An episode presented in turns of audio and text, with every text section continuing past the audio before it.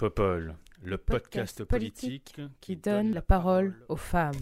Every time I look down on this timeless town, whether blue or gray be her skies, whether loud be her cheers or whether soft be her tears, more and more, more and more, do I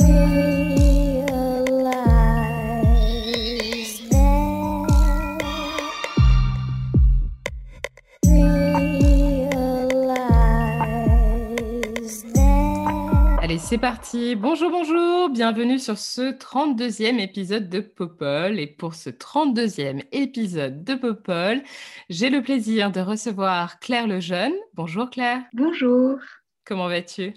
Ça va plutôt bien, ouais. Mm. Super. Tu nous parlerais de toi, s'il te plaît, Claire? Oui, tout à fait. Donc, euh, Claire Lejeune, j'ai 26 ans. Euh, J'habite dans le 91, dans une ville qui s'appelle Morsan-sur-Orge. Euh, moi, j'ai commencé à militer sur la question de, l'accueil des réfugiés euh, exilés, euh, sans papier également. Donc, plutôt dans une asso qui faisait beaucoup de, terrain, des maraudes dans les camps, enfin, de l'hébergement solidaire. Et au fur et à mesure, j'en suis venue à l'écologie et à la politique un peu simultanément. Et ça m'a menée à ELV, où je milite aujourd'hui. Et je suis notamment candidate au régional en Ile-de-France sur la liste menée par euh, Julien Bayou. Voilà, et j'ai pas mal milité également dans pas mal de collectifs euh, qui travaillent sur la question du rassemblement des, des gauches en vue notamment de 2022. Voilà. Super, merci beaucoup Claire. Et nous avons aussi le plaisir de recevoir Kitry de Villepin. Bonjour Kitry. Bonjour Léa, Ça va? Ça va très bien, merci. Cool, t'as une super mine, dis donc, en pleine forme. Grand sourire, ah c'est cool. Vous êtes toutes euh, en pleine forme et vous avez toutes des super mines. Tu pourrais nous parler de toi, s'il te plaît? Oui, avec plaisir. Moi, je m'appelle Kitry de Villepin, j'ai 43 ans, Euh, j'habite à Paris dans le 5e euh, quartier Mouffetard. Je suis la mère de quatre garçons, deux ados, deux petits, de deux papas différents. Et je travaille, moi, sur les questions d'innovation civique et démocratique. C'est le cours que j'enseigne en master de communication publique et politique à l'ECS. Et euh, je, euh, mon actualité là, c'est que je sors euh, d'une promotion d'un parcours qui s'appelle Investi, qui vise à créer les conditions de l'émergence de femmes en politique, qui amènent de nouvelles pratiques dans, ce champ politique et qui a pour vocation de venir rejoindre, renforcer avec de nouvelles modalités le champ de force progressiste. Et à l'issue de ce parcours, j'ai donc, euh, comme toutes les femmes de ce parcours, maturé, discerné sur euh, mon engagement ou mon réengagement dans le champ politique, puisque j'avais déjà été euh, très active il y a quelques années. Et ma décision finale à la fin du parcours, c'était de dire, voilà, moi j'ai vraiment envie de remettre les mains dans le cambouis, Euh, j'y vais, je crois qu'il y a des propositions nouvelles à faire, j'ai envie de les porter et de les incarner. Et voilà, Et c'est pour ça donc que tu es candidate pour les législatives en 2022, n'est-ce pas? C'est tout à fait ça. Cool. Bon, ben, on va suivre ça de très très près. Génial. Merci beaucoup, Kitry. Et enfin, nous avons aussi le plaisir de recevoir Aurélie Olagnon. Bonjour Aurélie, comment vas-tu? Ça va, bonjour euh, Léa, bonjour à toutes. Alors, tu nous parlerais de toi aussi, s'il te plaît? Oui, alors donc euh, je suis Aurélie Olagnon, j'ai 37 ans, euh, je suis la provinciale de l'étape apparemment. Euh, donc je suis dans l'Isère, dans le Nord Isère, entre, entre Lyon et Grenoble. Euh, dans le civil, euh, je suis orthophoniste et consultante en gérontologie euh, et je suis une toute nouvelle dans, le champ de la politique. Je suis arrivée par, l'associatif, par le terrain, par l'engagement vraiment au niveau écologique, politique et jusqu'à arriver aux élections municipales de mon petit village. Donc je suis conseillère municipale. Et j'ai repris des études cette année, en plus de, mon parcours professionnel, en master de politique publique de santé au sein de, l'IEP de Grenoble. Et en parallèle, j'ai intégré le parti politique République souveraine et je suis en charge des questions liées à la santé. Super, merci beaucoup. Encore un très très beau line-up pour ce 32e épisode de Popol. Nous allons parler aujourd'hui de deux thèmes. Nous allons évidemment parler des régionales et des départementales puisque le scrutin a lieu ce week-end. Et nous allons aussi parler du PJL Climat et Résilience qui est actuellement en débat au Sénat. Donc sans plus attendre, parlons des élections régionales et départementales. Les élections régionales et départementales se tiennent enfin. Je précise qu'à l'heure où nous enregistrons cet épisode, nous ignorons encore les résultats du premier tour, mais il semblait important de revenir sur les principaux enjeux de ce scrutin. Rappelons que ces élections devaient initialement se tenir en mars et qu'elles ont été reportées en raison de la crise sanitaire. Bien que l'abstention s'annonce particulièrement importante, ce scrutin est très attendu puisqu'il est le dernier avant l'élection présidentielle de 2022. Alliance à gauche, rapprochement entre LR et la République en marche, ancrage du Rassemblement national au niveau local, affirmation du vote écologiste, les enjeux autour de ces élections sont nombreux et certains observateurs y voient même une sorte de laboratoire pour 2022. En outre, la campagne pour ces élections a été particulièrement perturbée en raison de la crise sanitaire, mais les partis ont su s'adapter en développant de nouveaux outils de communication et en investissant de nouveaux canaux. Qu'en pensez-vous? Est-ce que ce scrutin constitue à vos yeux un laboratoire pour 2022 Pensez-vous que la crise sanitaire a poussé les partis à se réinventer? Et est-ce que les nouvelles formes de faire campagne vont s'inscrire dans les pratiques des partis politiques de manière durable? En cas d'abstention massive, quelles mesures devons-nous mettre en place pour tenter de lutter contre cette abstention? Et je vais laisser la parole à Claire, parce qu'il me semble que c'est la plus concernée dans cette histoire. Claire, qu'est-ce que ça t'inspire, toutes ces questions, et ces élections plus particulièrement? Oui, merci. Il y a énormément de, questions euh, qui sont soulevées par euh, cette, euh, cette, introduction. déjà, un petit peu de, ressenti sur la campagne dans laquelle on est toujours, hein, finalement, parce que le, premier tour est, demain et qu'il reste une semaine de campagne. C'est vrai qu'elle a été heurtée, chahutée, que ça a été difficile, y compris pour les, candidats et candidates et les équipes de campagne. Euh, parce qu'en fait, une campagne où on ne peut pas parler aux gens, où on ne peut pas rencontrer les gens, on ne peut pas faire de terrain, euh, c'est à peine une campagne politique. Et ce, surtout dans une période de crise démocratique aiguë, où en fait, il ne s'agit, euh, pas, s'agit pas forcément de juste convaincre sur des mesures, des chiffres, etc. Sur le, ce sur quoi on doit interpeller les gens, c'est l'émotion, euh, la rencontre. Euh, ce n'est pas seulement des choses qui touchent euh, seulement à l'aspect rationnel de, la politique. Il y a réellement quelque chose qui est de l'ordre de l'émotion qu'il faut arriver à susciter si on veut arriver à combattre l'abstention. Et les conditions pour ça, pour faire ce genre de campagne, le genre de campagne qui pourrait réellement recréer un élan, et notamment un élan populaire chez les gens qui ont complètement euh, fait une croix en fait sur l'idée que la politique pouvait changer les choses, bah, ces conditions-là n'ont pas été réunies. Et euh, bien sûr, du coup, il y a eu, comme tu l'as très bien dit, une adaptation. On a énormément euh, utilisé les réseaux sociaux. bon, l'usage des réseaux sociaux en politique était déjà, déjà en place, hein, mais là, ça a vraiment accéléré les choses avec les points forts, c'est-à-dire qu'on peut euh, réellement développer des stratégies pour toucher des gens qu'on ne toucherait pas en allant boiter, tracter, etc. Euh, mais avec un peu ces inconvénients, il y a des phénomènes quand même de bulles, euh, c'est-à-dire que rapidement, on se retrouve à communiquer parmi gens convaincus en ayant l'impression qu'on avance, mais en fait en, en, ne sortant pas du tout d'un cercle où en fait on est déjà plus ou moins convaincu. Du coup, on peut être faussement satisfait parfois.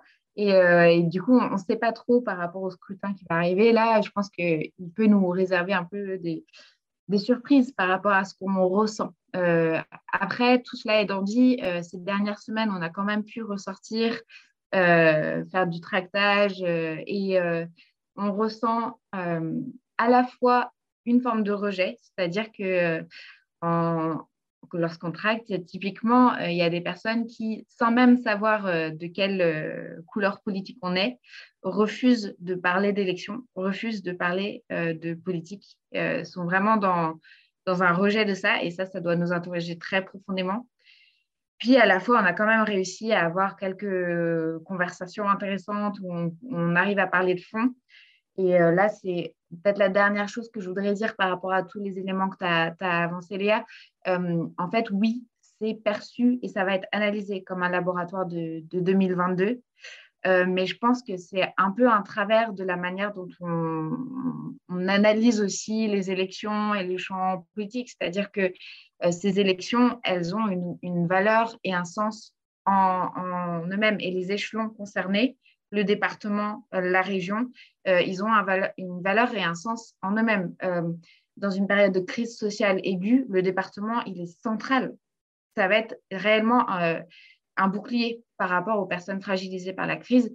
Et de la même manière, la région, elle a des compétences absolument clés par rapport aux, questions de transition écologique et sociale.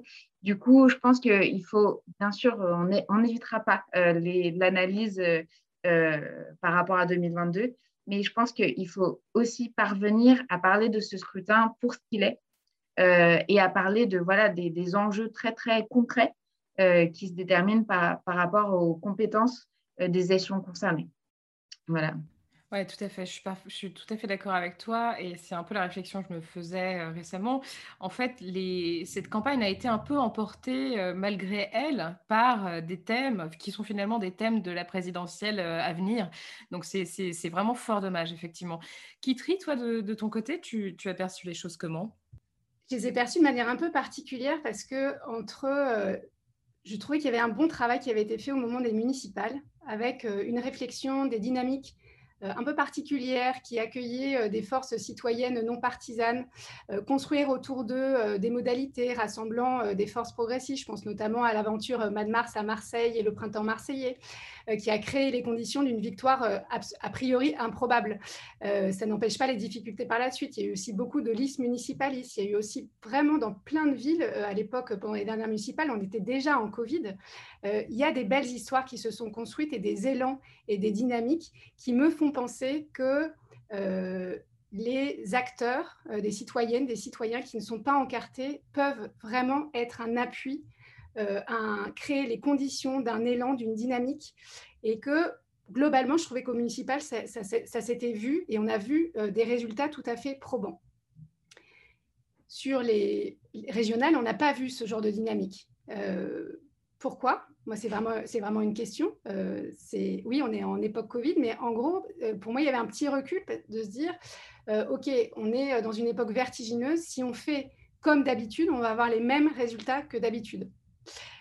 Donc, je ne sais pas s'il y aura de bonnes ou de mauvaises surprises. En revanche, et ça, on ne peut pas le savoir aujourd'hui. En revanche, euh, pour moi, il n'y a pas eu les conditions euh, posées et nécessaires, avec pourtant des acteurs qui faisaient euh, des liens, qui, je pense notamment à Résilience Commune, Claire Lejeune pourra en parler tout à l'heure. Voilà, c'est quand même cette envie de dépasser les appareils, cette envie de créer des élans collectifs afin de pouvoir euh, récupérer des levées de décision. Et les régionales, c'est beaucoup d'argent, beaucoup d'investissement. Et je pense que malheureusement, on n'a pas euh, forcément euh, réussi à, à, ramener ça finalement à l'échelon régional avec vraiment, c'est des leviers très importants et euh, que, voilà, que les citoyens, bah, ils sont aussi dans la crise Covid, ils sont aussi euh, euh, perdus, ils, sont, ils ont aussi pas beaucoup d'espoir, ils ont aussi voilà, beaucoup peut-être de peur et de colère en eux et qu'on n'a pas réussi à brancher la réalité de la région avec leur propre réalité et leur propre vécu. Ça, c'est le premier point. Euh, donc, je pense qu'on va quand même pouvoir tirer euh, des enseignements importants euh, de ces campagnes qui, voilà, je pense à celle d'Europe Écologie des Verts que, j'ai vue, qui, voilà, en, tout cas en ligne, était vraiment très intéressante, avec des outils très intéressants qui ont été mis en place dans ce contexte très particulier un ton, euh, une énergie. Et puis, on a vu aussi euh, des, configurations différentes en fonction des régions. Euh, Karima Deli a fait l'union avec elle de toutes les forces de gauche. Ce n'était pas le cas en Ile-de-France et c'est intéressant aussi de voir au lendemain des résultats ce qui va se passer. En tout cas, pour moi, c'est vraiment un point de départ, ces régionales, qui vont les résultats vont nous obliger, en fait, nous obliger à regarder euh, l'état des lieux. Si on n'arrivait pas à voir avant, je pense qu'on va le voir euh, très clairement euh, maintenant, avec des grands dangers qui pèsent sur nous, quand même, avec des régions qui pourraient basculer, notamment à l'extrême droite. Et il me semble que ça va être aussi le moment de se poser autour d'une table, de regarder, de dire que si on aborde dans les, prochains, dans les prochaines semaines, les prochains mois, les choses de manière conventionnelle et classique, euh, en se focalisant uniquement sur les présidentielles, en fait, c'est déjà perdu. Et il est hors de question, il n'y a pas de fatalité, rien n'est joué. Et donc, est-ce qu'on va faire preuve d'intelligence? Est-ce qu'on va faire preuve de respect mutuel? Moi, je respecte beaucoup les partis politiques pour leur histoire, pour euh, ce qu'ils amènent comme structuration euh, du débat politique. Euh, l'écologie politique, c'est pour moi important et merci aux Vertes et aux Verts d'avoir porté ça pendant des années dans le désert. c'est important, mais enfin c'est même primordial, mais est-ce que les partis politiques vont se rendre compte qu'ils ne sont pas l'alpha et l'oméga, qu'ils sont une part de la politique, mais pas toute la politique? Et donc du coup, comment est-ce qu'ils vont être en capacité d'accueillir des euh, nouveaux visages, des nouvelles méthodes euh, qui, vont qui, vont arriver, dont on a absolument euh, besoin, qui sont issus des mouvements des Gilets jaunes, qui sont issus des marches contre les violences policières, contre les violences sexistes et sexuelles, contre, pour le climat. Et donc, comment est-ce qu'on va accueillir ces personnes autour de la table et co-construire avec elles les conditions d'une alternance politique? Dans la prochaine mandature, on aura deux choix. Ou c'est une mandature de résistance, ou c'est une mandature euh, de renaissance et de naissance, en fait, où on va reconfigurer un paysage politique, et notamment des forces progressistes, qui est en décomposition, mais qui ne demande qu'à naître et à émerger. Alors, c'est marrant parce qu'en t'écoutant, euh, on peut se dire que c'est effectivement des remarques qui sont tout à fait valables pour euh, le scrutin euh, de, ce dimanche et de dimanche prochain, enfin, les scrutins en l'occurrence. Mais c'est marrant parce que c'est aussi valable pour 2022, en fait. Alors, du coup, on revient dans cette logique de laboratoire. Enfin, bref. Toi, Aurélie, tu, perçois les choses comment de ton côté? Alors bah, moi, je vais plutôt parler plutôt des départementales parce que je trouve qu'elles sont un peu les oubliées. On parle beaucoup des régions. Absolument. absolument. Euh, et de manière déjà, euh, pour euh, reposer le, débat, tu as parlé de l'abstention, Léa, et je pense qu'à un moment, il faut aussi se poser la question de l'abstention. On a eu un espèce de regain démocratique avec, avec le, grand débat national. Je ne sais pas si vous avez eu l'occasion d'en participer. J'ai eu la, possibilité d'animer un grand débat dans, mon territoire. Il y a eu énormément de participation. J'ai eu la possibilité de le faire de manière très participative. Je, me suis formée à ces, à ces outils-là. Il y avait vraiment une volonté, il y avait une envie de, de, s'impliquer du citoyen, de reprendre un petit peu sa place. Malheureusement, ben, on n'a pas eu les résultats, on n'a pas eu les retours, on attend toujours hein, les, les, conclusions. Et je trouve que du coup, ça a accentué vraiment cette, distance entre le, citoyen et le politique, et quel que soit l'échelon. Et pourtant, ben, vous l'avez tout dit, que ce soit le département, les régions, c'est crucial. Les aides sociales au département, je suis dans la gérontologie, alors forcément, euh, tout ce qui est au niveau aide aux personnes handicapées, aux personnes euh, âgées. La région, c'est énorme aussi, mais c'est tellement éloigné en fait de l'électeur qu'il n'y voit vraiment aucun, aucun intérêt direct. Et celui qui finalement est, le plus à même d'être à l'écoute directement de l'électeur, c'est le maire. maire qui a été en plus mis vraiment à contribution au niveau de la crise sanitaire en première ligne et qui se sont vraiment, et je, tiens vraiment à, remercier tous les maires qui se sont démenés et tous les, élus, les élus municipaux. Donc ça, c'était une première chose. Et, et de ma petite expérience locale, j'ai participé justement au, débat pour pouvoir établir une liste de gauche aussi au niveau de mon canton. Donc chez nous, dans l'Isère, on a un, rassemblement qui s'est appelé le Printemps isérois, donc pour rassembler les listes de gauche. Et ça partait vraiment d'une super idée. Il y avait une plateforme, j'ai mis des idées, c'était chouette, c'était très ancré sur le local et ça parlait. Il y a des choses qui parlent parce qu'il faut que ça, faut que ça parle vraiment aux personnes directement. et malheureusement, et là je reviens sur ce qu'a dit, ce qu'a dit Kitri sur les, sur les partis. les partis sont restés dans leur très traditionnel et ont beaucoup fait de euh, alors, on va dire de marchandage, mais euh, c'est comme ça que ça fonctionne. Et du coup, avec euh, au départ une volonté réelle de coller au terrain, et finalement, on s'est retrouvé avec, avec des marchandages entre cantons, et on, est fini, on a fini par sortir par des choses, à des choses qui sont complètement déconnectées, avec ben, quelqu'un qui va représenter un canton pour le printemps isérois, et qui finalement sera issu d'un parti qui n'est pas représenté et n'est pas, n'est pas du tout à même de fédérer sur ce canton-là. Et je trouve ça vraiment dommage.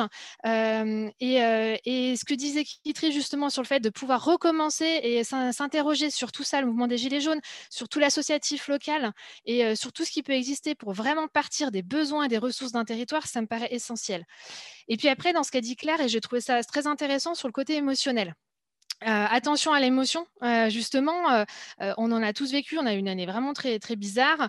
et l'émotionnel, il ressort avec cette histoire de la sécurité qui ressort à tous les, tous les râteliers, quel que soit le, niveau, alors qu'on sait très bien, bon, ce n'est pas une, compétence, mais se poser la question de pourquoi est-ce que les gens sont, sont dans cette émotion-là au niveau de la sécurité et qu'on pourrait retraduire assez, assez facilement finalement sur, sur d'autres niveaux, la sécurité énergétique, la sécurité économique, et qui ça, alimentaire sanitaire. Hein, pour le coup, c'est plutôt ça mon, sujet. Et, ça, ça revient aux compétences vraiment des départements et des régions. Donc, je, pense vraiment qu'on on manque un petit peu d'occasion pour pouvoir. Enfin, on manque. En plus, tu l'as dit, voilà, avec les nouveaux canaux un peu compliqués numériques. non, je suis désolée, mon, voisin paysan, il n'a pas Twitter. il n'a pas. Voilà, il va pas aller sur les plateformes. si lui, il aime les réunions publiques, il aime les endroits où il peut râler, il aime les endroits où, où il peut. Enfin, voilà. Et ça, malheureusement, effectivement, on l'a pas. Là, euh, j'assiste à une campagne euh, vraiment euh, qui commence juste avec quelques marchés, quoi. Voilà, c'est comme ça que ça se passe. Et, c'est vrai qu'il faut se réinventer. on revoit des candidats qui sont obligés de faire de la pédagogie sur à quoi sert le département, à quoi sert la région. et je me demande vraiment si, c'est leur rôle finalement, parce qu'ils se déconcentrent un petit peu de leurs propositions Bref, ça m'interroge, euh, ça m'interroge beaucoup euh, et, j'ai hâte de voir en fait les résultats. Je, suis dans l'expectative. Voilà. Oui, ça c'est sûr, ça va être intéressant de voir comment, comment tout ça se profile, effectivement. Claire, tu voulais euh, réagir? Ouais, il y a plein de choses super intéressantes qui ont été dites. Je voulais juste rebondir sur, sur deux, trois choses. en fait, je pense qu'on on était déjà sur une situation où la démocratie était en crise. Euh, et pour moi, le mouvement des Gilets jaunes est vraiment assez emblématique euh, de ça. Et euh, les réponses qui ont pu y être données sont aussi emblématiques de notre incapacité à, la traiter. En fait, pour moi, le, grand débat, c'était exactement ça. C'était une, grosse opération qui peut-être partait vraiment d'une bonne volonté et a réellement permis aux personnes de s'exprimer. Mais en fait, la démocratie, c'est pas mettre des gens dans une salle et les laisser parler et puis c'est en fait arriver à faire le lien entre ces discussions euh, et puis la décision politique. Et c'est là que le maillon, euh, le, maillon est, clairement manquant. Et c'est de là que, à mon sens, naît cette, cette désillusion sur euh, la politique, cette sensation qu'en fait, on, s'agite, en fait, on leur demande de venir discuter, on leur demande de venir voter même, et qu'au final, en fait, la, la, partie décisionnelle de la politique reste captée euh, par une minorité qui est euh, finalement euh, assez éloignée de ce que peuvent vivre la, majorité des gens. Et Twitter, c'est emblématique de ça. En fait, il y a 7% des gens qui sont sur Twitter et, on a l'impression que ça prend un poids très important dans la sphère politique, alors que ça ne compte pour rien dans, la vie de, la majorité des Françaises et, et des Français. Donc, je pense que là où il faut, euh, il faut repartir, c'est vraiment du terrain et de, la question du, lien, en fait. Euh, et c'est pour ça que je disais un peu, en fait, une campagne politique, on ne peut pas parler aux gens, pas, ça peut à peine être une campagne démocratique, enfin, vraiment au sens, au sens profond du terme. Euh, et, par rapport à ça, les partis politiques aujourd'hui, et je le dis en étant dans un parti et en l'assumant et en euh, complètement, sont des outils, euh, à mon sens, imparfaits. Euh, après, ELV, pour moi, j'y suis parce que c'est le, parti qui fait le moins parti traditionnel. C'est-à-dire que vraiment du vécu que j'en ai, les questions de la, la, place des femmes, notamment en politique, est réellement traitée on, sérieusement. Euh, et pour ça, c'est un espace où je me sens à l'aise de militer, alors qu'il y a plein d'espaces politiques en fait où je me sens pas du tout en tant que jeune femme. C'est très très compliqué, euh, voilà. Euh, et, en fait, il y a réellement une exigence de, démocratie interne. tout ça est extrêmement imparfait.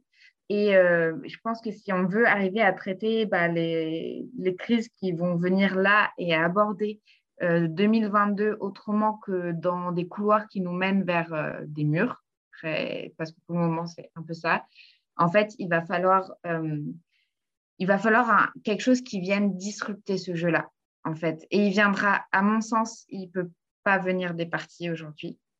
et du coup, il y a une réelle complémentarité à trouver. les partis restent totalement utiles, légitimes pour structurer, former. Enfin, c'est incroyable le boulot qui s'accomplit et le travail des militants dans les partis, c'est juste euh, c'est admirable. Et, euh, mais en fait, aujourd'hui, on va avoir besoin de quelque chose de plus profond, de plus grand qui vienne un peu euh, bah, nous, secouer, en fait.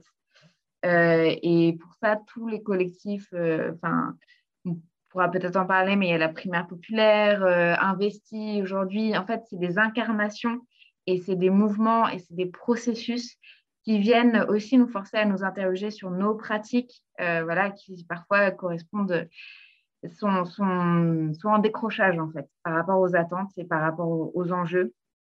Et en fait, euh, il faut, euh, par rapport à l'urgence climatique notamment, à mon sens, le, le, le bouleversement que ça implique euh, dans la société, et ça, je pense qu'on en parlera lorsqu'on parlera du deuxième thème sur la, le, le climat, c'est tellement immense qu'en fait, on ne va pas pouvoir faire sans quelque chose de, de, complètement extérieur à la manière euh, de faire de la politique euh, traditionnelle. Donc, euh, tout ça est en gestation et j'ai hâte et j'ai espoir que voilà, ça, ça se concrétise rapidement si possible. Voilà. Oui, en effet, vous vous, vous retrouvez avec euh, sur, sur, ce, sur cet enjeu-là. Kitri, tu voulais peut-être réagir? Il y a quand même, il me semble, des, des, nouvelles qui ne sont pas de, trop mauvaises nouvelles. Quand euh, je vois comment se sont comportées euh, euh, les listes au régional des forces progressistes, il y a eu quand même, je trouve, plutôt des campagnes respectueuses les uns des autres, des sortes de pactes de non-agression. C'est déjà pas si mal. Ça veut dire qu'on ne sort pas exsangue, tout le monde ne s'est pas tapé dessus avant 2022. Donc, global, dans la globalité, en tout cas, moi, je, vois quelque, quelque, chose qui est plutôt, voilà, plutôt un signe d'intelligence. Euh, en revanche, ça suffira euh, vraiment pas. Et oui, euh, Claire, tu as raison de parler de la primaire populaire, de tous les, collectifs en fait qui essayent d'adresser, qui sont en dehors des partis et qui essayent et qui tentent de faire se mettre autour de la même table des forces qui aimeraient beaucoup y aller. Euh, y aller et, euh, euh, et, et, récupérer un exécutif national, ne voyant pas que cette approche, globalement, les arrête tout de suite. il faut prendre en compte les difficultés financières actuelles des partis politiques. voilà, le, tableau, il est quand même très sombre. La réalité des forces aujourd'hui, c'est extrêmement morcelé, les difficultés sont, financières sont immenses.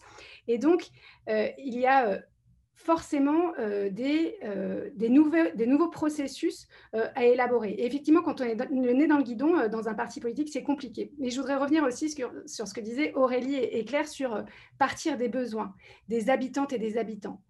pour moi, c'est la clé. Et c'est vrai que c'est très compliqué de faire les deux en même temps. Parce qu'en fait, quand on est dans un parti, on s'occupe des besoins du parti. Et ça peut poser problème. Parce qu'en fait, le temps qu'on passe dans un parti, dans des réunions de section, de fédé, de motion, euh, d'écriture de programmes, etc., euh, etc., c'est tout ce temps qu'on ne peut pas passer sur le terrain avec les habitantes et les habitants, en les interrogeant, les invitant, euh, en leur demandant de poser le réel de leurs problèmes, comment est-ce qu'on pourrait les prendre en charge. Et en fait, c'est vraiment des modalités qui sont vraiment quasiment antagonique, c'est vraiment compliqué. En fait, c'est une question de temps et euh, les journées ne font que 24 heures. Et donc, pour les personnes qui sont à l'intérieur des partis, c'est compliqué en fait de jouer plein de rôles.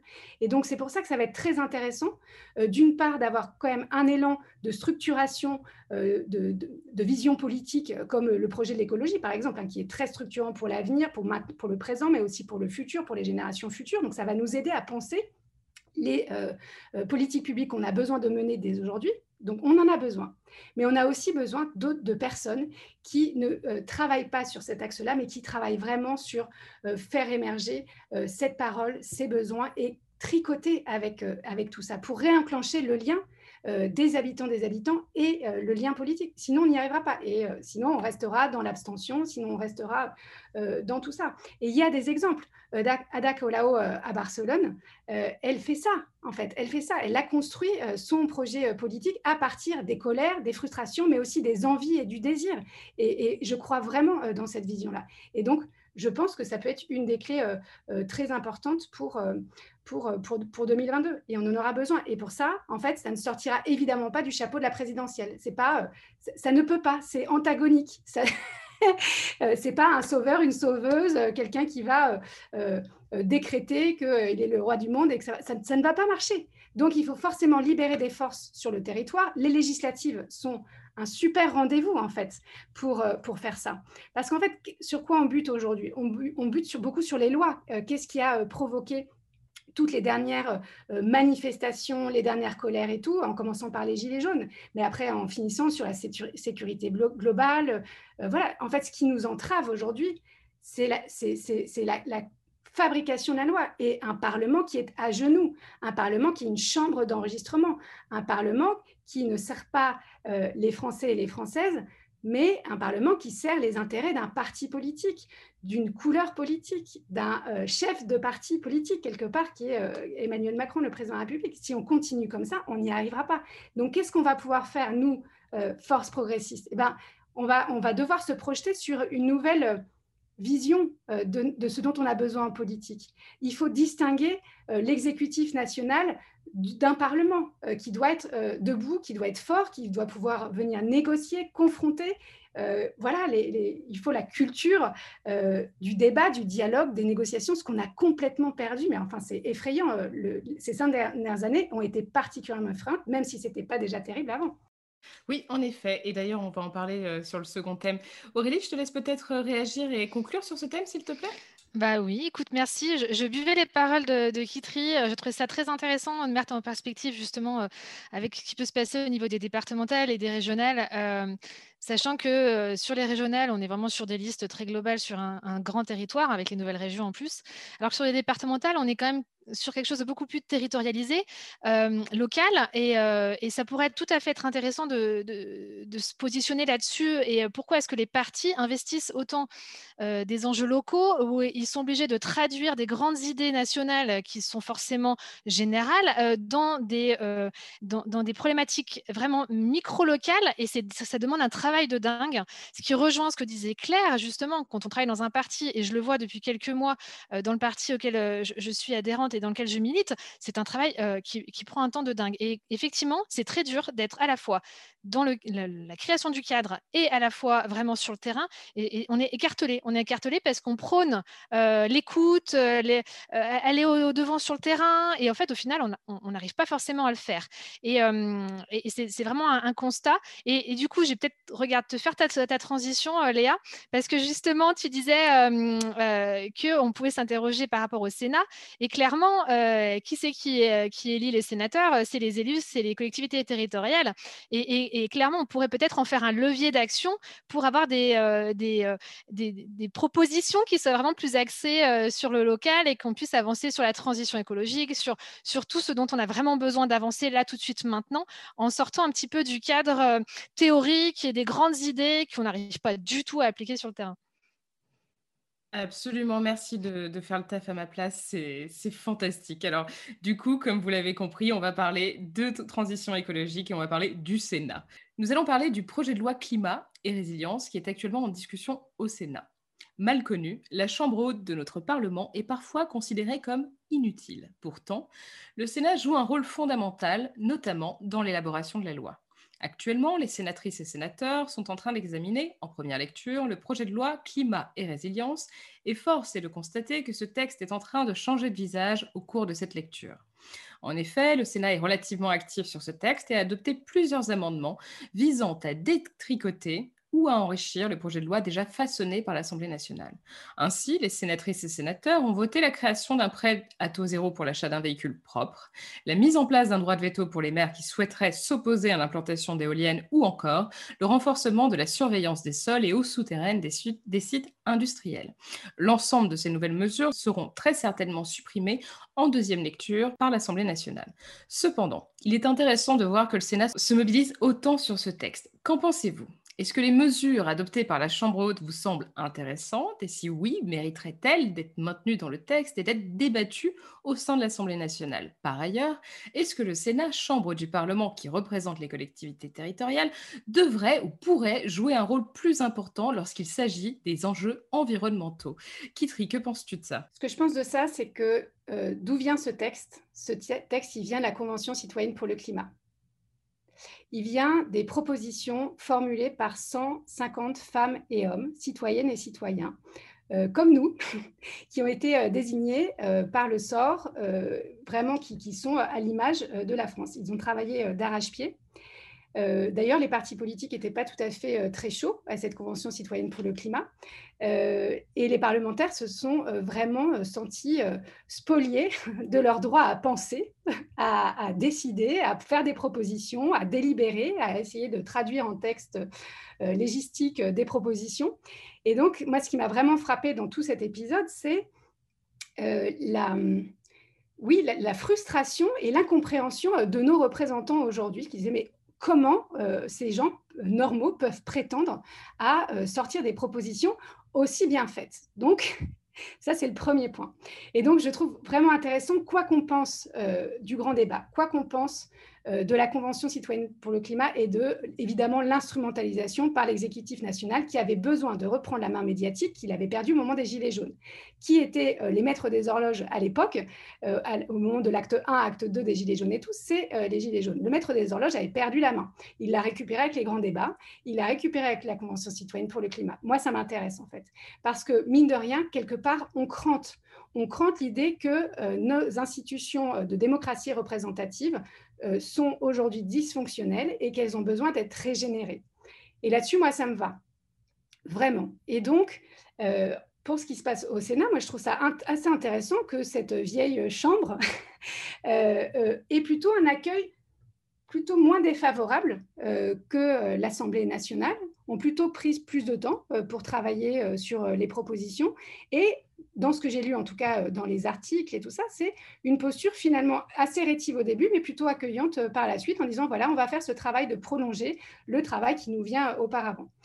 Moi, la, seule chose en termes d'innovation démocratique, c'est que euh, il me semble qu'on va être à même, dans les prochaines années, d'instituer ce genre de processus. Ça va vraiment être intéressant. Et est-ce que les citoyens, il faut les parquer au CESE euh, et, dans des endroits un peu euh, voilà, qu'on déclenche de manière arbitraire ou est-ce qu'on va vraiment euh, élaborer un travail main dans la main de citoyennes et citoyens désintéressés du résultat euh, concret qui vont pouvoir travailler sur des textes, travailler sur des propositions et repasser euh, aux représentantes, aux représentants qui là seront dans une posture plutôt normalement euh, d'écoute, de respect du travail mené et je pense qu'on tient quelque chose qui va vraiment pouvoir nous aider dans les prochaines années.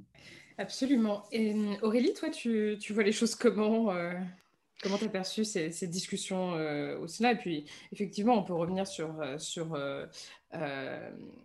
la jeunesse du texte. Hein. C'était important de, revenir dessus. Merci, Kitri. Euh, alors là, je vais réagir à ce que, vient de dire Kitri. C'est intéressant parce que cette, euh, instance citoyenne, euh, on a la, la, démocratie représentative, mais aussi on a une forme de participatif au sein des conseils de développement. Les conseils de développement, ça existe depuis plus de 20 ans. c'est obligatoire dans les intercommunalités depuis de 50 000 habitants. Et ce sont des citoyens qui participent aux décisions, enfin aux décisions. Ils sont consultés, ça dépend un peu des compétences. Et en fait, ça existe, mais on ne le on ne le sait pas et ils ont déjà un poids, un poids parce que justement, ils avancent, ils avancent des idées, ils travaillent de manière collective et totalement désintéressés dans, ce que tu pouvais dire, Kitri. Après, pour ce qui est du projet de loi climat, je, le vois comme une manière constructive et effectivement relier ça mmh, aux, problématiques territoriales. Peut-être que les sénateurs et sénatrices s'appuient sur leur expérience d'élus justement parce que ils, sont, élus des collectivités territoriales, donc peut-être qu'aussi ça leur parle plus parce qu'ils savent concrètement ce que ça va impacter. J'entendais ce que tu disais sur le fait d'avoir un droit de veto du maire moi, ça, quelle que soit la, décision, ça me paraît important de redonner un peu ce pouvoir aussi là, au moins après voir comment c'est appliqué, comment c'est argumenté, ce, droit de veto. Hein, bien sûr qu'on doit quand même des explications et des retours aux électeurs. Bon, après, ce, projet de loi euh, climat, euh, on l'a vu, hein, il a été euh, un petit peu dépossédé de, sa substance, malheureusement. il pourrait aller bien, bien, bien plus loin, mais ce n'est pas forcément l'objet de, notre discussion aujourd'hui. Merci Aurélie. Claire, toi, tu vois les choses comment de ton côté? Ouais, alors je trouve que c'était super bien de remettre bien dans le contexte de d'où vient la loi, Convention citoyenne pour le climat, etc. Et je pense qu'on peut même remonter avant euh, Gilets jaunes, en fait, mouvement des Gilets jaunes qui est l'illustration même que en fait le projet écologiste pour une société ne peut être que systémique et ne peut que être profondément social. En fait, des gens qui ne peuvent pas mettre de carburant dans leur voiture pour aller bosser, c'est de la précarité énergétique. Et ça se traite politiquement. Et en fait, ce qui ressort de tout ça, donc avec la Convention citoyenne qui a quand même créé un espoir et qui a quand même montré que bah, lorsqu'on met 150 citoyens, qu'on leur donne les informations nécessaires, en fait, ce qui ressort, c'est euh, en fait, c'est le, projet de société que les écologistes portent depuis des décennies. Donc, ce n'est pas des lubies euh, d'extrémistes, c'est juste du bon sens lorsqu'on a bien intégré ce que nous dit le GIEC, ce que nous disent les scientifiques. Donc, euh, je pense que ça, après, ce qu'il en est ressorti sur le plan législatif, donc le, projet de loi qu'on a eu à l'Assemblée nationale, c'est une écologie, enfin, c'est un projet qui réduit l'écologie euh, euh, à, à, l'individu. Enfin, c'est pas une écologie systémique et c'est pas une écologie de transformation profonde. Euh, et même les formulations qu'utilise Barbara Pompili pour en parler, elle est emblématique de ça. Elle, parle, elle parlait d'écologie qui vient frapper aux portes des Françaises et des Français. En fait, aujourd'hui, il nous faut une écologie qui transforme les systèmes de production qui justement cesse de pointer du doigt l'individu, le consommateur. Il va falloir changer ce petit truc-là, parce que d'une part, on n'ira pas assez vite, d'autre part, c'est culpabilisant alors que la, la, la, responsabilité de la transformation de nos sociétés, elle est politique, elle est collective. Donc je pense qu'en fait, euh, ce projet de loi, il, détourne complètement les constats qui avaient été justement posés par euh, les citoyens, en fait. Et, euh, et donc, c'est... Sur, sur, sur, le rôle du, du Sénat dans, cette, ouais. dans, dans la lecture et dans l'examen de ce projet de loi plus particulièrement. Ouais, bah là, en fait, c'est un peu euh, en demi-teinte, euh, je dirais. Déjà, il y a une avancée dans le fait que, bah, par exemple, en 2017, il y avait une loi sur les hydrocarbures qui était passée. Clairement, en fait, le Sénat avait joué un rôle extrêmement conservateur. Enfin, clairement, euh, là, on voit que en l'espace de, du coup, trois ans, les choses ont quand même vachement bougé. Enfin, l'écologie, plus personne peut dire que c'est pas central. Plus personne peut se permettre de le dire. Après, moi, je trouve que la manière dont le Sénat traite euh, là, le projet de loi, il est emblématique du fait qu'on est d'accord sur les constats.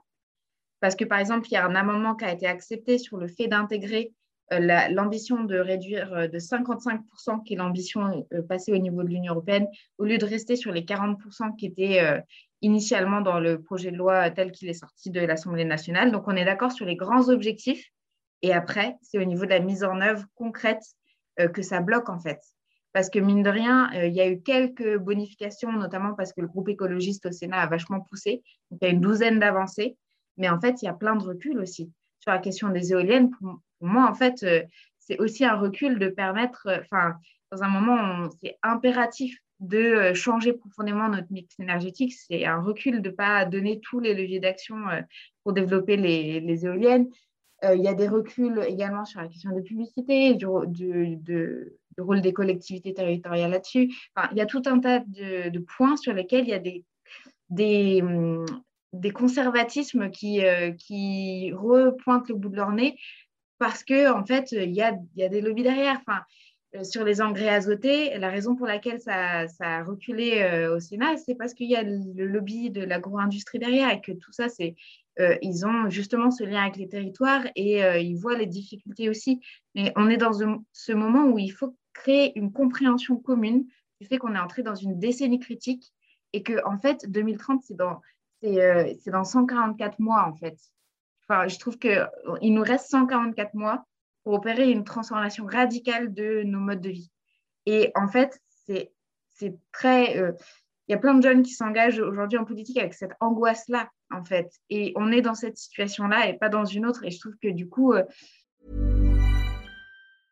Hiring for your small business? If you're not looking for professionals on LinkedIn, you're looking in the wrong place. That's like looking for your car keys in a fish tank. LinkedIn helps you hire professionals you can't find anywhere else, even those who aren't actively searching for a new job but might be open to the perfect role. In a given month, over 70% of LinkedIn users don't even visit other leading job sites. So start looking in the right place. With LinkedIn, you can hire professionals like a professional. Post your free job on linkedin.com slash people today. tous les petits reculs, etc. C'est pas juste dommage, en fait, c'est dramatique. C'est vraiment dramatique. Et, euh, et, du coup, moi, j'arrive pas à me contenter de. J'arrive pas à me satisfaire de ce qui se passe aujourd'hui au Sénat, même si globalement, il y a quelques points où c'est mieux. Non, en fait, le projet de loi qui va sortir, il est, il est tellement pas à la hauteur. Et notre, enfin, notre, nos institutions politiques sont pas à la hauteur. Et là, on rejoint, on reboucle avec la question démocratique, en fait. Et euh, l'écart qu'il y a entre la, la maturité, la lucidité des citoyens de la Convention citoyenne, et puis après, le travail de SAP politique qui a eu derrière. Et ça, je pense que du coup, ça nous montre juste à quel point, en fait, il y a une imbrication de toutes les crises. La crise sanitaire, pour moi, je ne la dissocie pas de la crise euh, économique, de la crise écologique, de la crise sociale. Et le, tout, ça, tout ça se connecte à la crise démocratique et pourra se traiter seulement par une, euh, un réenchantement de notre démocratie, une refondation de notre démocratie. Absolument, Claire. C'est une euh, très bonne conclusion. Kitri, tu voulais peut-être euh, rajouter quelque chose et je te laisse euh, conclure sur ce thème si ça vous convient. Tout à fait d'accord, Claire. On ne peut pas se satisfaire de ce qui se passe, mais qu'attendre de ce mandat, en fait? C'est vraiment... Et, et, et, moi, j'ai pas envie de regarder nos échecs, j'ai envie de regarder ce qui a changé depuis le début du mandat jusqu'à la fin de ce mandat. Le pire pour moi aurait été de finir euh, euh, cette loi par un référendum qui aurait été euh, donc sur, sur, sur le, les enjeux climat, qui aurait été une rampe de lancement pour Emmanuel Macron pour ne pas avoir réalisé ce à quoi il, s'était engagé euh, euh, de, faire et de faire porter sur les citoyens sa propre responsabilité. Il avait les pleins pouvoirs, tous les leviers, et il n'a absolument rien fait. Donc pour moi, le pire, et c'est là où j'étais un peu en désaccord avec mes amis qui ont monté la Convention citoyenne pour le climat, c'était dire surtout ne terminez pas ça par un référendum parce que ce serait complètement contre-productif et ça verdirait un bilan de Macron qui est en dessous de zéro. Euh, donc oui, effectivement, on ne peut pas se satisfaire de tout ça. En revanche, on peut se satisfaire euh, d'avoir trouvé, euh, exploré, et ce n'est pas Emmanuel Macron qui a inventé hein, ce concept de convention citoyenne pour le climat. Heureusement, c'est des acteurs de l'extérieur qui les ont amenés. Je pense à Cyril Dion, je pense à Mathilde Limer, je pense à Loïc Blondiot. Heureusement qu'il y a des gens qui pensent et qui ont compris que le problème que tu soulignais, il est au cœur du réacteur, du mode de décision, à l'intérieur de nos institutions. Ce n'est pas les idées qui manquent, ce n'est pas les informations, ce n'est pas le réel, notre conscience du réel qui nous manque, c'est la prise de décision, le poids des lobbies d'intérêt privé qui est gigantesque, les, associations qui font du plaidoyer, qui ont de faibles moyens, comment se battre contre tout ça. Et donc, du coup, la question, c'est vraiment euh, comment est-ce qu'on va euh, s'appuyer. Et là aussi, on, a euh, vraiment des appuis forts. Je pense aux accords de Paris. Euh, qu'ils sont ce qu'ils sont, qui ne sont pas assez euh, contraignants, d'accord, mais ils sont là, ils existent. Je pense aussi aux, objectifs du développement durable de l'ONU. Enfin, quand même, c'est pas euh, l'ONU, c'est pas un groupe d'extrême gauche, de punk. Leurs objectifs du développement durable, qui ont cette vision transformatrice du monde, transformatrice de l'économie, du social, de l'écologie et tout. En fait, on a déjà tout sous les yeux.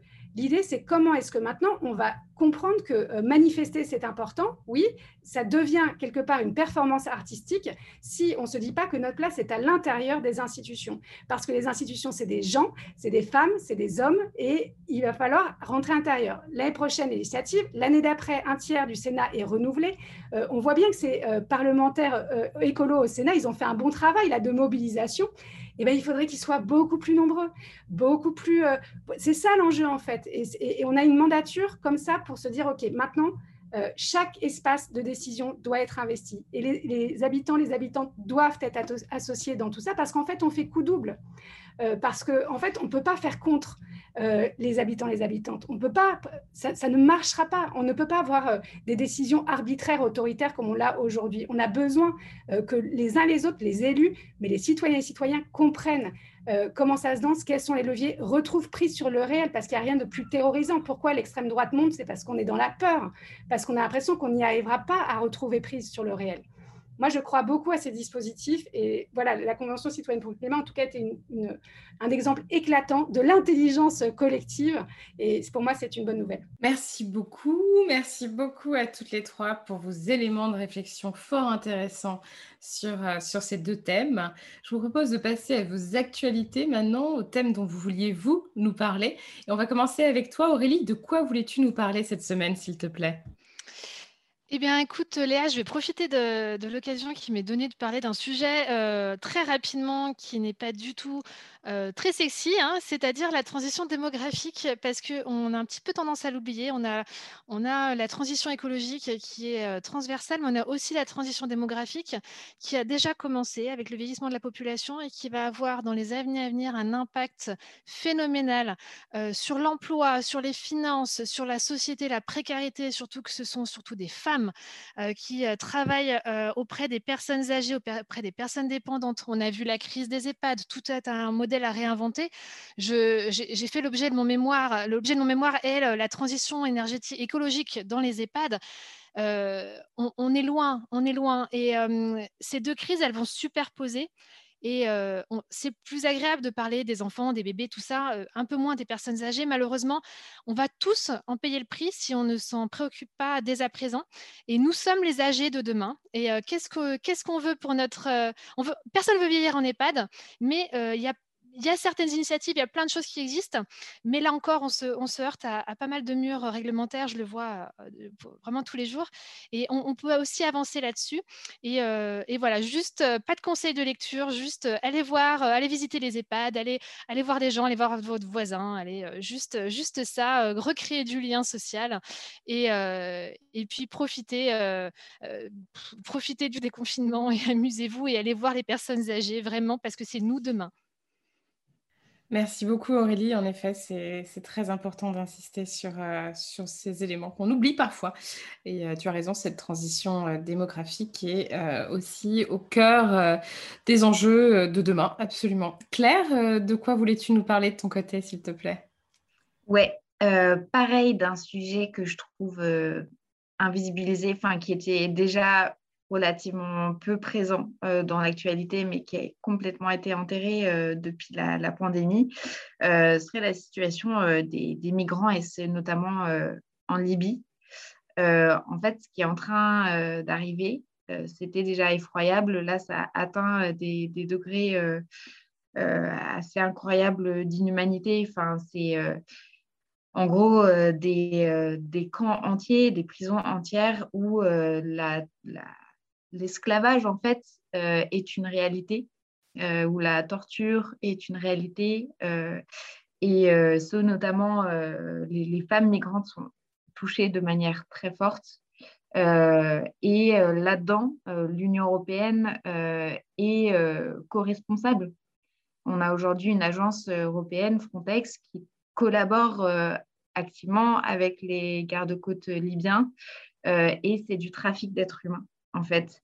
Euh, et, en fait, j'ai l'impression aussi qu'avec la pandémie, euh, euh, et, je me mets dedans, hein, on s'est un peu tous rétractés et du coup, le prisme national de ce qui se passait directement autour de nous est devenu vraiment prévalent.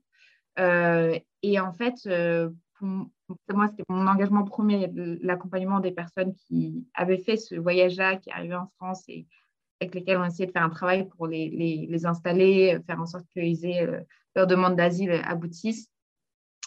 Et, euh, et euh, en fait, j'ai l'impression que cette, cette conscience-là, en fait, si on oublie cette problématique-là, si on oublie ces, ces, ce qui se passe là, c'est l'humanisme qui, qui, qui, est perdu, en fait.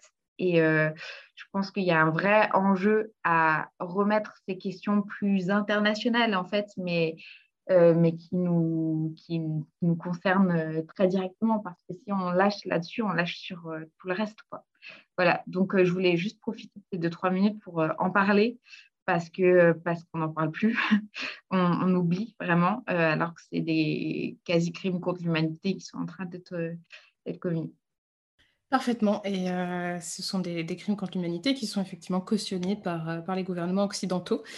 Euh, tout à fait. Et je pense que, alors, moi j'ai le sentiment, je suis comme toi, je suis très sensible à cette, question et à ces enjeux. Je n'ai pas forcément l'impression qu'on n'en parle plus.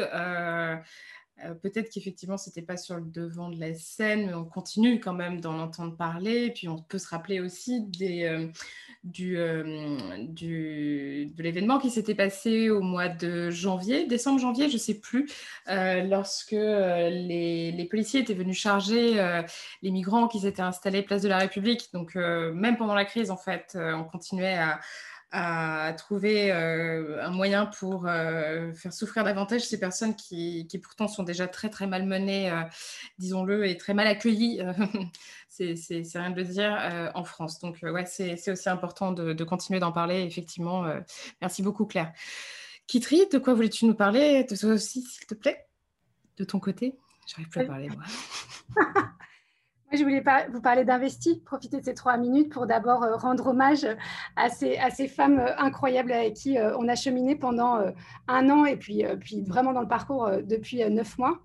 ces thématiques-là, dont tu parles, Claire, les migrants, l'immigration, l'hospitalité, mais aussi tous les sujets possibles et imaginables, des grands enjeux, je les ai traverser avec ces femmes, avec leurs expertises, avec leurs combats. Ces 60 femmes, elles venaient un peu partout euh, en France. Il y a des, des femmes euh, encartées, un quart de la promo, trois quarts euh, non encartés, tout issu de combats vraiment locaux sur les thématiques environnementales, les thématiques sociales, des nanas qui essaient d'inventer de nouveaux systèmes démocratiques. Et c'était complètement fou parce qu'on est parti des besoins il y a un an en voyant des nanas qui, ça fait 10 ans qu'elles sont dans des assauts, 15 ans, 20 ans. C'est des plaidoyeuses de génie connaissent par cœur leur expertise, elles connaissent par cœur la bataille euh, à l'intérieur des institutions. Et je me suis toujours dit, mais pourquoi ces femmes ne sont pas à l'intérieur? Moi, je serais rassurée de les voir à l'intérieur. Et on, a, on est parti des freins euh, qui se dressent à nous en tant que femmes dans le champ politique. Euh, il ne faut pas oublier que nos, nos, aïeuls ont le droit de vote, as 75 ans. Nous n'avons pas écrit les modalités, les règles du jeu institutionnel, euh, de mécanique de pouvoir. Et donc, euh, quelque part, euh, on aimerait bien maintenant remettre les mains dans le cambouis en disant, voilà, ça ne nous va pas comme ça. il va falloir changer quelque chose parce que nous, ça ne nous va pas. Du coup, les habitantes et les habitants, ça ne leur va pas non plus on, pourrait amener quelque chose de différent. Et on pourrait surtout d'abord euh, arrêter l'impunité euh, qui s'exerce sur des femmes dans des partis politiques. Je parle des violences sexistes et sexuelles, euh, je parle de l'arbitraire, je parle des investitures, je parle du financement des campagnes. les partis vont toujours chercher à la dernière minute des super profits, société civile, machin, qui ne finalement ne se sont pas préparés, en tout cas en conscience, à dire oui ou à dire non à l'engagement politique. Et l'objectif de ce parcours, c'était vraiment d'être en capacité de choisir, de décider à quelles euh, ces femmes avaient envie euh, de s'engager. Et euh, voilà, moi, je suis super touchée. On a eu notre dernier week-end samedi, samedi et dimanche dernier.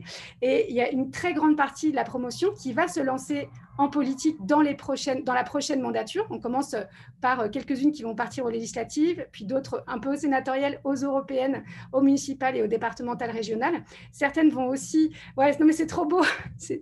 C'est vraiment très beau. En fait, chacune était arrivée en disant plutôt, plutôt non. Hein. Globalement, euh, je veux bien réfléchir avec vous, mais plutôt non, globalement, parce que je ne suis pas sacrificielle, parce que le cyberharcèlement est insupportable et, m'empêche en fait de me déployer sereinement euh, dans le débat public. Et voilà. Et donc, en travaillant comme des folles pendant un an, donc du coup, nous, pour nous, le Covid, ça a été assez rapide en fait, parce qu'on a tellement travaillé.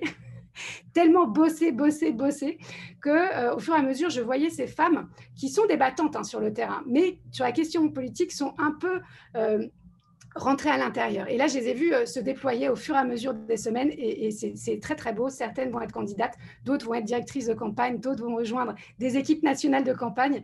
Et moi, ça me donne beaucoup d'espoir.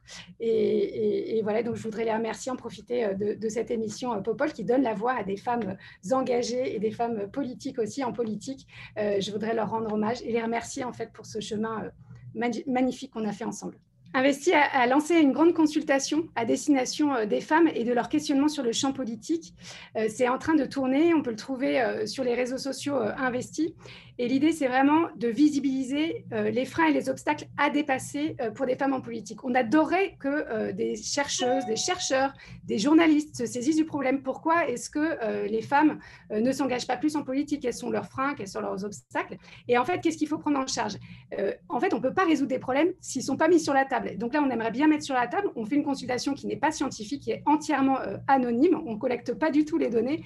En revanche, si celles qui nous écoutent ont envie de témoigner de leur passage en politique et parfois de leur sortie, ou alors de leur envie d'aller en politique, mais euh, des résistances qu'elles ont elles-mêmes vis-à-vis de cet engagement, vraiment bienvenue. Euh, merci pour vos apports. Je pense que ça va aider beaucoup, beaucoup, notamment des acteurs des partis politiques à commencer à apporter des réponses et des solutions concrètes. Et puis nous-mêmes à élaborer les, voilà, ces solutions dont on a vraiment besoin pour s'engager sereinement. on a notre place, on est légitime, on doit s'asseoir à la table des décisions, les générations futures nous attendent. Et donc, merci pour votre contribution à la consultation. Et moi, je vous invite d'autant plus à participer parce que c'est l'objet d'un ouvrage sur lequel je suis en train de travailler, la question de la place des femmes en politique et les enjeux, les freins, les blocages, les leviers aussi seront bien entendu euh, quelque chose qui est, enfin, des choses qui seront abordées dans cet ouvrage. Donc, ce, questionnaire, cette consultation, pardon, Kitri, euh, c'est du matériel pour, euh, pour, pour moi. Donc, euh, allez-y, répondez à fond. Merci beaucoup. Merci à toutes les trois d'avoir participé à ce 32e épisode de Popol. Merci à celles et ceux qui nous écoutent fidèlement chaque semaine. À bientôt.